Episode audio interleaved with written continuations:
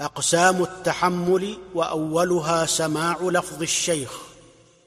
أعلى وجوه الأخذ عند المعظم وهي ثمان لفظ شيخ فعلام.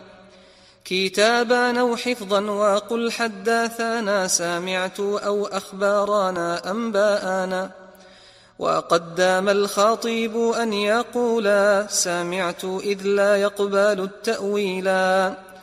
وبعدها حدثنا حدثني وبعد ذا أخبارنا أخباراني وهو كثير ويزيد استعماله وغير واحد لما قد حمله من لفظ شيخه وبعده تلا أنباءنا نباءنا وقليلا قال لنا ونحوها قادحت ذي بقوله حدثنا لكن ذي على المذاكرات في المشهور ودونها قال بلا مجرور.